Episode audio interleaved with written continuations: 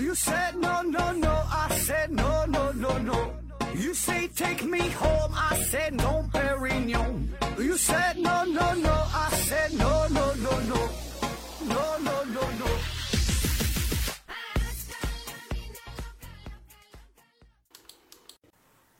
拼命探索，不计后果。欢迎您收听《思考盒子》，本节目由喜马拉雅平台独家播出。啊，先说一个事儿，有很多朋友一直在问啊，就说到底在哪提问啊？为什么他的就是提出的问题没能被采纳？啊，我们提问的唯一的官方渠道是一档叫做西西弗斯的西西弗斯 FM 的这个节目啊。你在喜马拉雅平台上面搜索西西弗斯 FM 啊，或者是你你把我的这个这个个人信息点开啊，下边有另外一个专辑叫西西弗斯 FM。这个呢是我们平台、我们公司唯一的提问的渠道。你在最新一期的节目下方留言啊就可以了啊。我们这个思考盒子这个栏目是不接受任何提问的啊，你可以问哈，但是我不回答你啊。这西西弗斯是专门负责征集问题的。然后今天呢，咱们就回答两个问题啊，一个是关于成功学的，一个是关于心灵鸡汤的，这也是一个听友的提问。呃，我觉得挺好玩的哈，也有很多人关心这个事儿啊，我就单独详细的做了这么一一个一个。一期节目就聊这两个小话题啊，成功学和心灵鸡汤。呃，这位听友呢叫做匆匆错过啊，他是这么问的，他说：“请问盒子，成功学是古今皆有吗？按照其学说去做、去做人、去做事儿，真能成功吗？”呃，成功学哈，这玩意很难给出一个非常准确的定义。现在咱们经常都说成功学，对吧？这个有很多书啊，有很多讲座啊，其实我觉得它已经成为了一门独立的学科。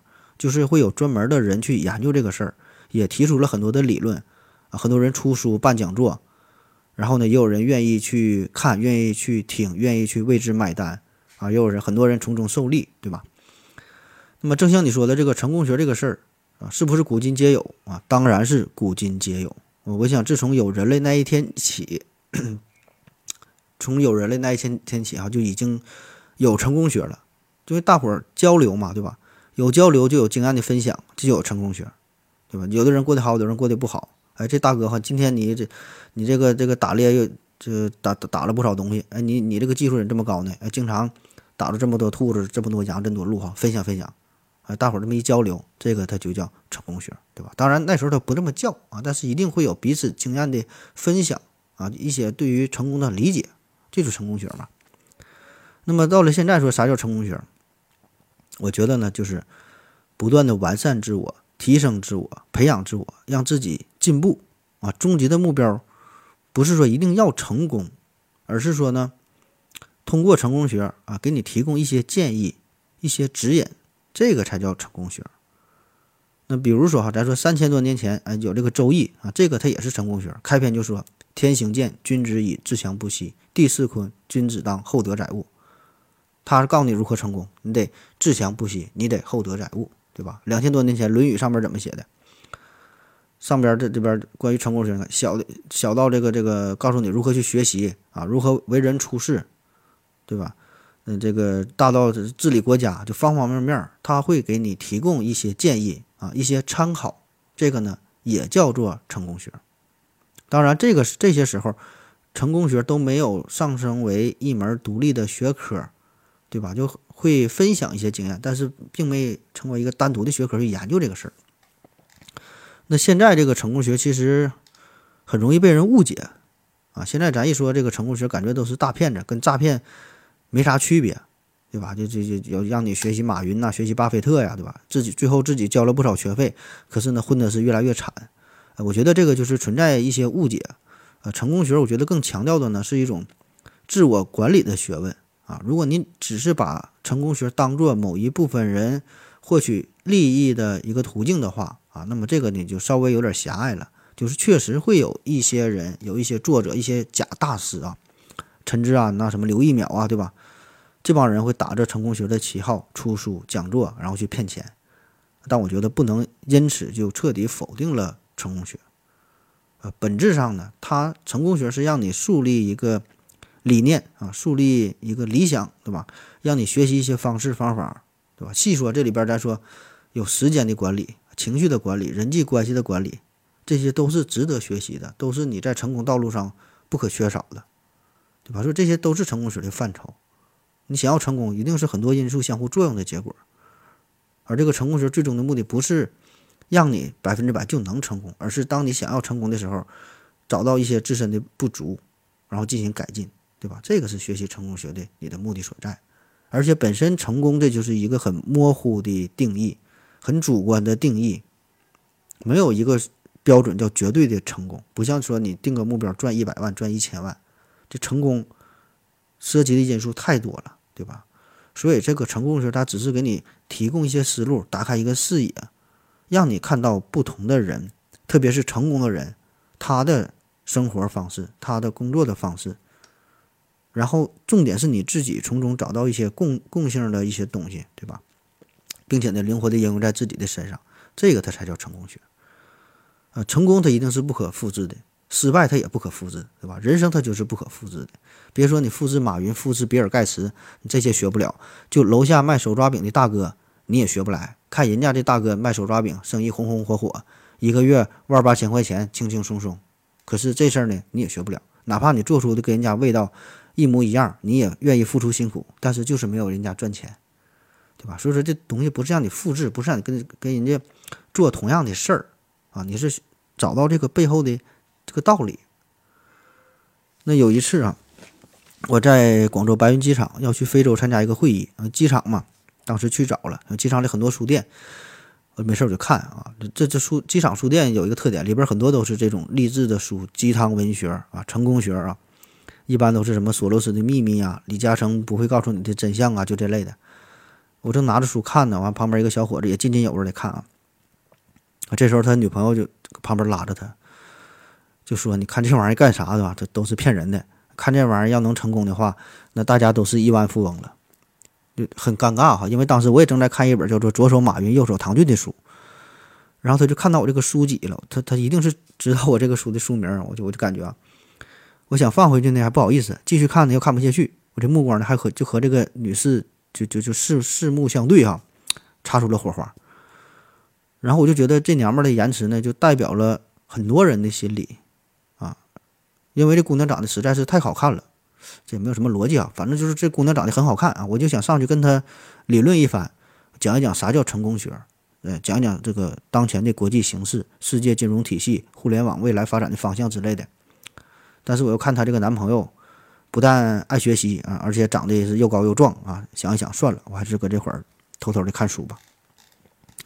就说这个成功学啊，它不同于自然科学啊，它不是这个数学公式、物理公式可以随意套用啊，就是代入 x 就能得出 y，它不是这样的。它真正的意义就是说提供一些思路嘛，不是具体的方法，不是具体这个问题去怎么解决。所以呢，我个人感觉也大可不必完全抵触这类书籍，啊，就是你不用说看到这个就很反感哈。当然，你也千万不要带着非常明确的功利心态，就非得从中学点啥啊。很可能的结果就是你啥也学不到啊。所以呢，你得站在一定的高度，就是从别人的这些成功的案例当中总结出一些相似的规律，找到一些共性的东西，然后再结合自身的特点。看看自己有什么不足啊，自己跟人家这这有什么有什么差异，然后定制出一个属于自己的成功之路，按这个道走下去。当然，是否能走到终点，是否能成功，这个是另外一回事儿。那关于成功学，还有一个经常被人诟病的地方，就是这个说成功人士哈，他不会把事情的真相如实的、完完全全的告诉你。成功人士最大的特点是干啥？擅长讲故事，擅长编故事。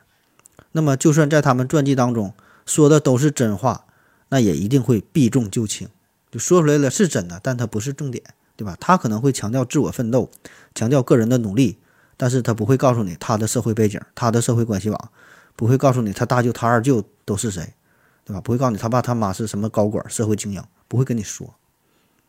那么这个事儿呢，确实也是如此啊，确实也是如此。就是一个人的成功，除了要靠自身的努力，也得考虑历史进程，同时也得考虑人物关系，对吧？那么这里边确实还有很多偶然的因素啊。越是成功人士，越是取得巨大成功的人士，这个偶然因素就越大。所以这里边涉及的因素实在是太多太多了。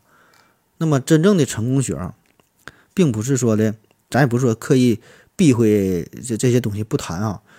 你要做的呢，就是把所有这些因素你能想到的、能够找到的呈现，都呈现在自己的面前啊，然后说的，呃，依次排出这这排列出不同的权重，对吧？然后对对照一下自我，看看自己有什么缺点，有什么不足，哎，找出一些差距，这个是你需要去做的。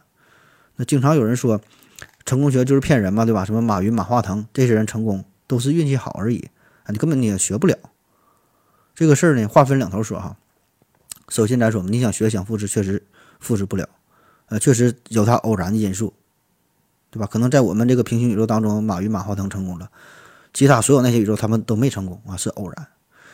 可是问题是呢，偶然当中呢，它有着必然，也就是说。马云的成功它是偶然的，但是电商平台的出现，这个是一种必然。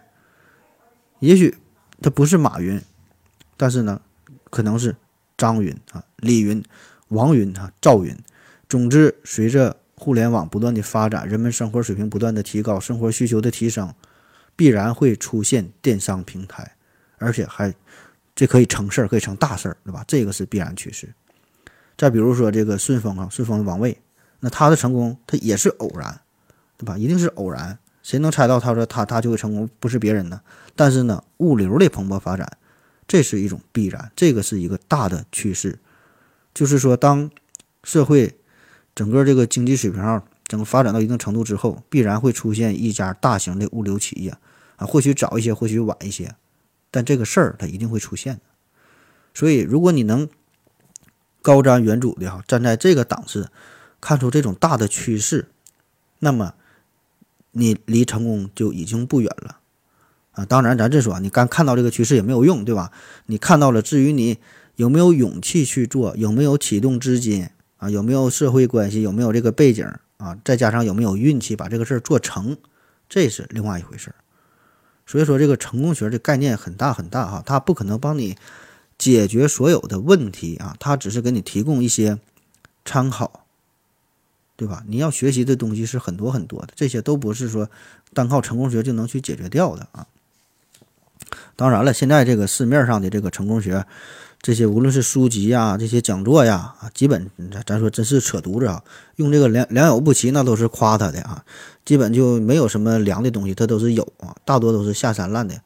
很多书他都是随随便便抄袭一些大咖的成长经历、创业经历啊，讲一些故事。然后呢，再套用一些什么二八法则、马太效应，哈，随便整点这个心理学效应，就撮合在一起，东拼西凑的，就算是一本书。然后呢，上边上边这个这个就是标题党嘛，对吧？用什么马云呐，什么巴菲特呀，对吧？这些人，那本身这些书的作者他就不是成功人士，对吧？否则他也不用来出书了，对吧？你你有那功夫，有那本事，玩点这个对冲基金，搞点风投，好不好？对吧？随随便便就是几百万、上千万的收入，对吧？何必靠这点稿费活着，对吧？所以呢，这类人他们写的成功学啊，就是为了卖书啊，赚点稿费啊。这个嗯，对于他来说，他就已经成功了啊。还有一些办讲座的，线上的、线下的都有啊。嗯，也有很多人追这些东西，对吧？那么中间呢，还会夹杂一些所谓的国学的内容啊，对对于人生的感悟啊，一些鸡汤段子啊，对吧？这个大伙儿听的热血沸腾啊，很喜欢这类的东西。然后就感觉突然找到了人生的希望哈，马上就要去奋斗了哈，下下一个中国首富就是他，所以这些呢那都是扯淡的啊。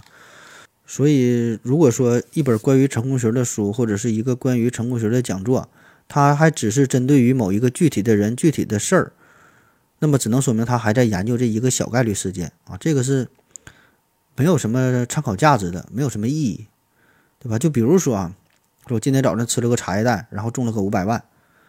啊，然后你拼命研究说，我这个茶叶蛋是是有有什么原因吗？说茶叶蛋的哪个地方好？为什么吃完茶叶蛋我就能中五百万呢？对吧？这本身是毫无意义的事儿，这中中五百万是个小概率事件，跟这个茶叶蛋呢又没有什么因果关系，对吧？所以说这类的事儿，如果他还是按这个套路去讲的话，那只能当一个故事去听。而恰恰呢，现在市场上充斥的绝大多数的这个成功学这些内容啊，都是都是这类这类的东西。所以呢，也是正因为如此啊，就把这个成功学这个概念，现在呢就给搞臭了，啊，成功学就开始约等于大骗子。那最后总结一下啊，关于成功学，人人人与人之间的这个天赋、资历啊，阅历、拥有的资源是完全不一样的，成功呢是不可能复制的。你总会有一些他人没有的东西，别人呢总会有你没有的东西。人和人之间一定是不一样的。第二呢，就是成功者说的话，你不可全信啊，不可不信，不可全信。就任凭他们怎么出书啊、演讲啊、讲座呀，怎么说啊，你也别都信啊，你自己得有自己的一个价值的判断，看看哪个真哪个假，呃，重点在哪儿？就比如说哈。一个人成功了，大师跟你讲，如果他说他的成功啊，只是因为运气好，那么呢，他是跟你谦虚，他没有告诉你他的天赋和他的努力。如果人家成功了，告诉你说，因为我的成功是靠我的个人努力所取得的，那么呢，他可能很坦诚啊，他一定也是付出了很多的辛苦，很努力，但是呢，他很可能没告诉你他的家庭背景和人脉资源。那如果一个人告诉你说，他这挣钱了，发财了，成功了。告诉这事儿非常简单哈，成功可以复制，跟我学，跟我走就行了。那么这人呢，他不是干传销的，就是一个假的大师，就是想骗你钱的。那好了，说完这个成功学，咱下面聊聊这个心灵鸡汤啊，也是这位听友提问的，叫匆匆错过啊。他说，呃，请问何志，怎样的东西可以称之为心灵鸡汤啊？这种鸡汤为什么会被一些人反感？心灵鸡汤啊，这个其实和刚才说的成功学有很多相似的地方。那要说心灵鸡汤，我还真就是看过，而且曾经有一段时间挺喜欢看这类的书啊。上学那阵儿没有事儿嘛，我记着看过有这么一套书哈，不知道您各位是否也看过，叫呃虚掩的门啊，心里的锁，上帝的笑，鞋里的沙，就是那种叫什么小故事大智慧那类的啊。我想大家呢多多少少也一定会接触过啊。当然了，我当时也没觉得。这什么鸡汤不鸡汤？那时候好像还没有这个词儿啊，只不过就觉得这故事挺短小，然后几百个字儿啊，一一两千个字儿，一个短小的故事，讲一个道理啊，感觉说的还还很对，还挺好玩的啊，就喜欢看。慢慢后来呢，才流行起心灵鸡汤这个词儿，特别是最近在就网络出现之后嘛，开开始越来越流行啊，就是带有一种强烈的精神安慰的作用，具有励志的作用。内容呢都是对世界比较乐观的一种认知态度，啊，也有一些这个指导性的内容啊。那么如果你是第一次接触看看这类书的话，一定会有一种胜读十年书的感觉，哎，感觉这个写的哎太好了。再到后来呢，心灵鸡汤这个这个这这个内容啊，这词儿就被玩坏了啊，现在都变成了毒鸡汤啊。大伙儿一说这事儿就感觉嘲笑他，对吧？就觉得这东西很傻逼哈，没人没人再信了。那咱先说说这个心灵鸡汤这东西是啥时候出现的哈？其实呢，这也是老早就有，对吧？也可也有上千年的历史了。就包括咱很多成语，它也是心灵鸡汤啊。比如说“三人成虎”“刻舟求剑”，对吧？这也可以看作是心灵鸡汤，小故事跟你讲个大道理。那外国的像柏拉图啊、亚里士多德，对吧？他们很多的作品当中也有类似的内容啊，都是给你讲一个故事，然后颠簸你的人生。那么正是。提出心灵之鸡汤的这个人是，啊，一个美国人，叫做杰克，呃，坎菲尔德啊，杰克坎菲尔德，他也被称为心灵鸡汤之父啊。这人很传奇。呃，最开始啊，他只是一个默默无闻的一个高中老师啊，挣不了多少钱儿。他平时呢是擅长写作，嗯，但是写作吧也不知道写啥，没有很好的切入点。写小说吧也没人看，挣不了多少钱。那他混到了四五十岁的时候，可以说还是一事无成。啊，就凑合生活，而最穷的时候呢，他还欠了别人十四万美元，每天呢就是靠着吃点面条度日子哈，非常非常艰苦。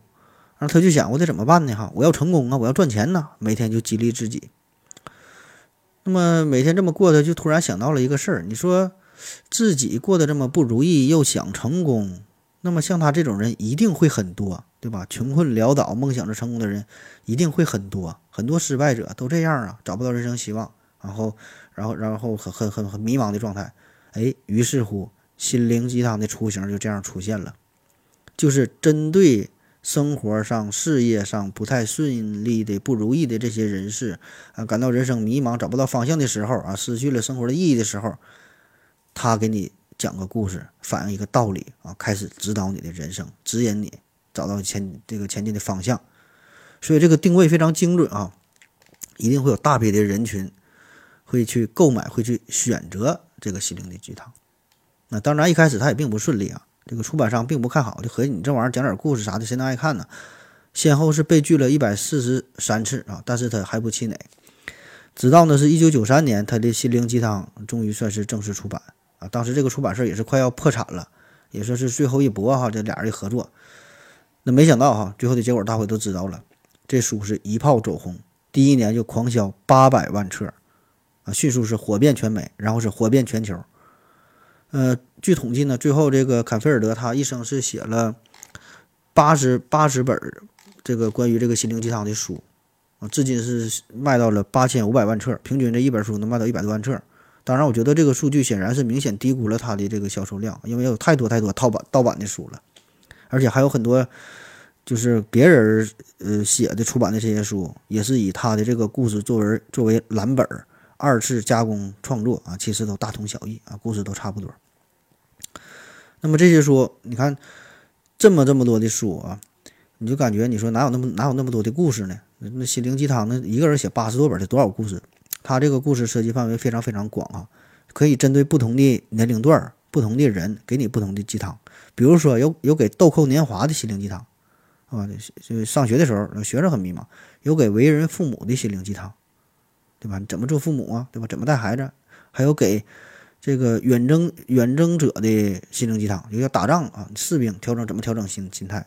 还有给还有给军人妻子的心灵鸡汤。对吧？你丈夫打仗了，自己搁家怎么过日子？怎么活得更好？还有给宠物者的啊，爱宠物者的心灵鸡汤，有给打高尔夫球人的心灵鸡汤。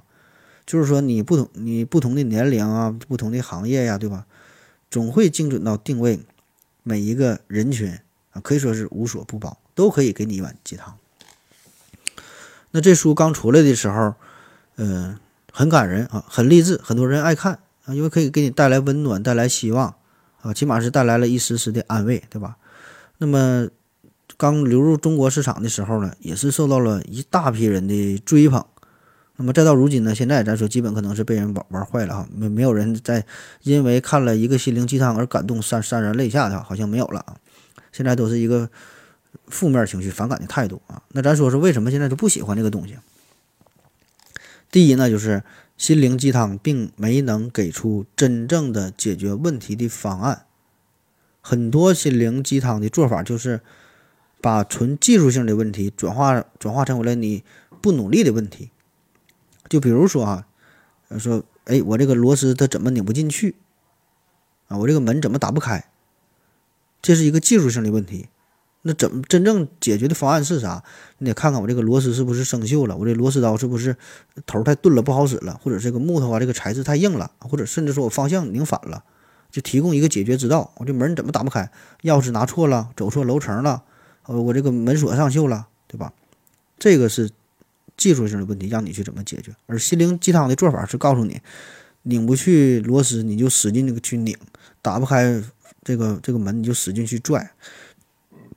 只要你去努力，哈，一定可以把螺丝拧进去，一定可以把门打开。曾经有一个九十五岁的老奶奶，就是凭借着自己的毅力，硬是走错楼层，把别人家的门都给拽开了，对吧？这个是心灵鸡汤的套路，他没能给你真正去解决问题。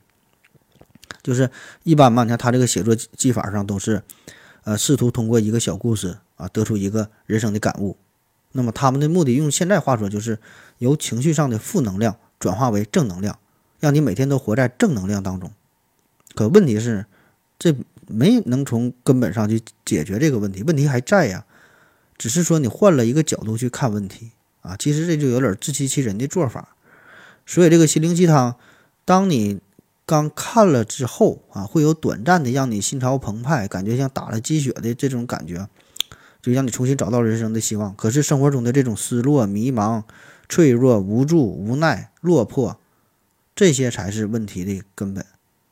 这些你并没有真正的解解决掉，对吧？你高考没发挥好，那就是没考好；工作不顺利，就是不顺利，就是没有钱，对吧？你想追女神，女女神就就就是追不到啊。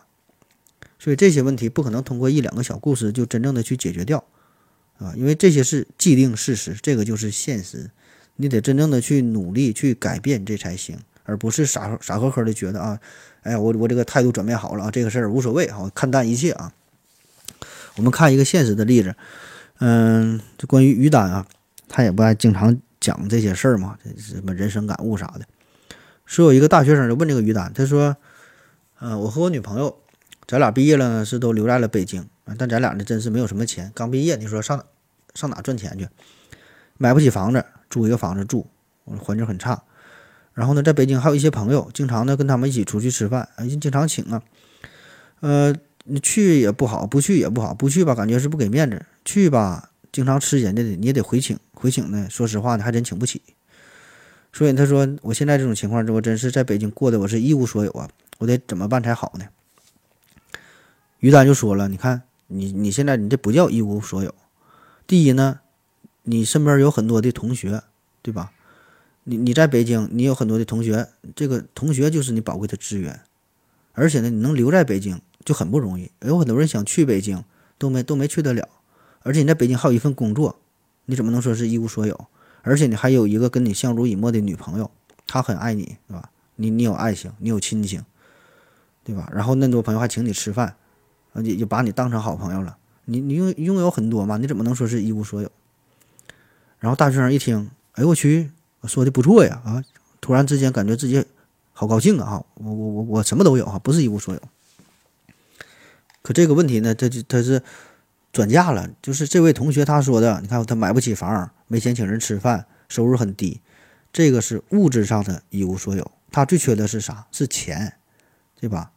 那么他寻求的是如何解决赚钱的问题，怎么变得有钱？而于丹说的是啥？他没说这个物质上的一无所有，他说的是精神上的一无所有。你很富足，呃，什么什么亲情、友情啊，啊，这个什么什么朋友跟你关系很好啊，嗯，这不扯淡的嘛，对吧？所以呢，这位大学生，他的他这个好像是当时感觉很幸福，可是回家之后，面对窘迫的生活，很快就会再次陷入困境。他没有真正的解决问题，除非他就像阿 Q 那样，每天都是用靠这个精神麻痹法来调整自己，对吧？那你最后真这样过，那你变成傻子了嘛，对吧？你不可能真正解决问题，对吧？你真正想要的生活，怎么去解决这个问题？你得研究如何去赚钱，如何去赚更多的钱，对吧？你得做做好自己。职业生涯的一个布局，啊，这这人生的规划啊，理财的方案，对吧？以后未来如如何如何去做，对吧？怎么赚钱，甚至说是否要离开北京，所以这个是你需要去做的，不是一天傻呵呵的就这么过日子，别人说好那就好，对吧？所以说这个他当然也不是说三三两分钟就能把这个事儿就说明白，呃，更不可能说的瞬间就把这个问题给解决掉的啊。第二个呢，就是这个心灵鸡汤，他经常偷换概念。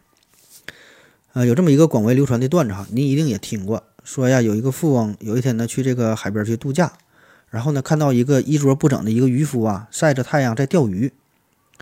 啊，富翁呢跟这个渔翁俩人就就就唠起来了。这富翁就感觉我我这么牛逼对吧？我得跟你分享一下我的这个成功学啊，对吧？讲讲我的人生经验吧，告诉你如何成为富翁，告诉你如何享受生活的真谛。富这个渔夫搁这钓鱼说的，那行吧，你给我你给我讲讲。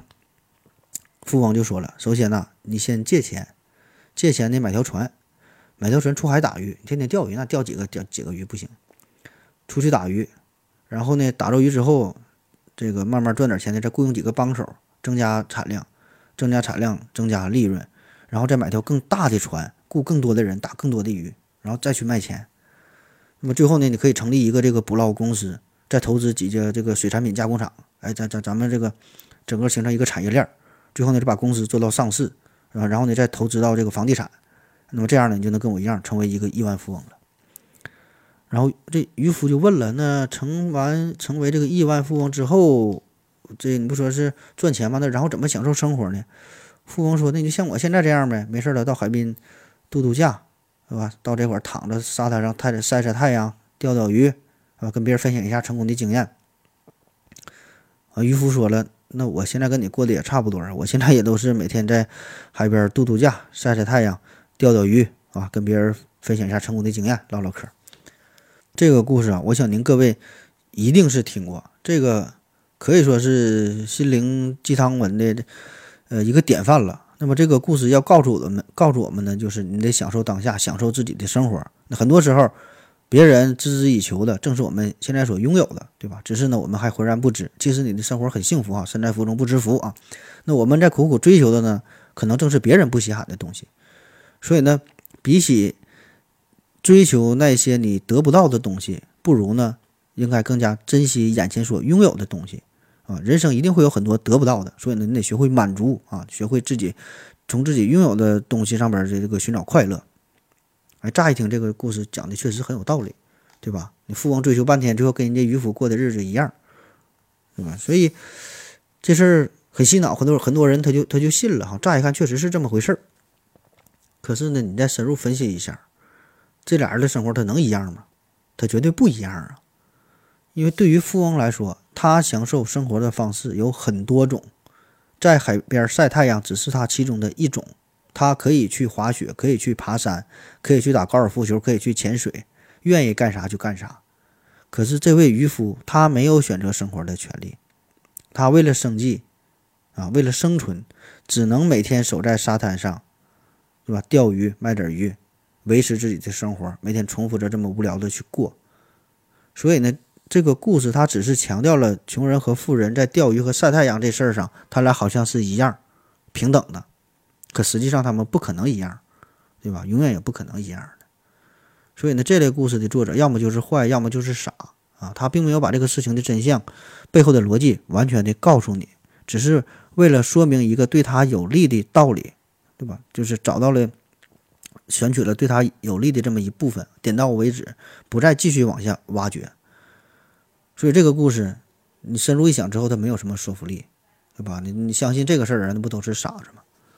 那我们再看一首歌哈，叫《争什么争》啊？你看这个歌词，这广场舞那类的，我分享过。其实我挺喜欢这个歌啊，歌词写的很好啊。有粮千担也是一日三餐，有钱万贯也是黑白一天，洋房十座也是睡榻一间，豪车百辆也是有愁有烦。那么这个歌词呢，和刚才这个故事也是有异曲同工之处，就是他找到了穷人和富人的共性，弱化了富人真正的优势所在。就是并没有说出穷人拥有呃富人拥有更多的选择权，啊，确实是咱说有粮千千担都是一日三餐，对吧？穷与富，你说吃饭这个事儿，你再多吃能吃多少？但问题是大家吃的东西不一样，吃的环境不一样，享受的服务不一样。人家想吃牛肉了，可以飞到神户去吃，吃完再回来；想吃龙虾了，可以去波士顿去吃，对吧？随时可以去，对吧？而穷人呢，你只能在路路边撸点串儿。啊，当然你可能会觉得，哎，我这撸点串我挺快乐呀，我挺好的呀。但是这种体验，你觉得他能一样吗？就是富人他也可以在路边撸串，他也很快乐，他有你这种选择，但是你没有他那种选择。而你，当你真正的体验过飞到这个这个神户去吃牛肉，飞到波士顿去吃龙虾的时候，那种快乐是你以前不曾体验过的，甚至想象你都想象不到。所以看完这类故事。我们会觉得自己就像这个渔夫一样，对吧？每天过着朝九晚五，甚至是九九六的生活，重复自己无聊的人生啊！感觉富人也是差不多，对吧？他们也是这么去过的嘛？哎，好像很解气哈，好像和这个富人就平等了。那富人也不过如此，其实这无非就是一个自我安慰罢了。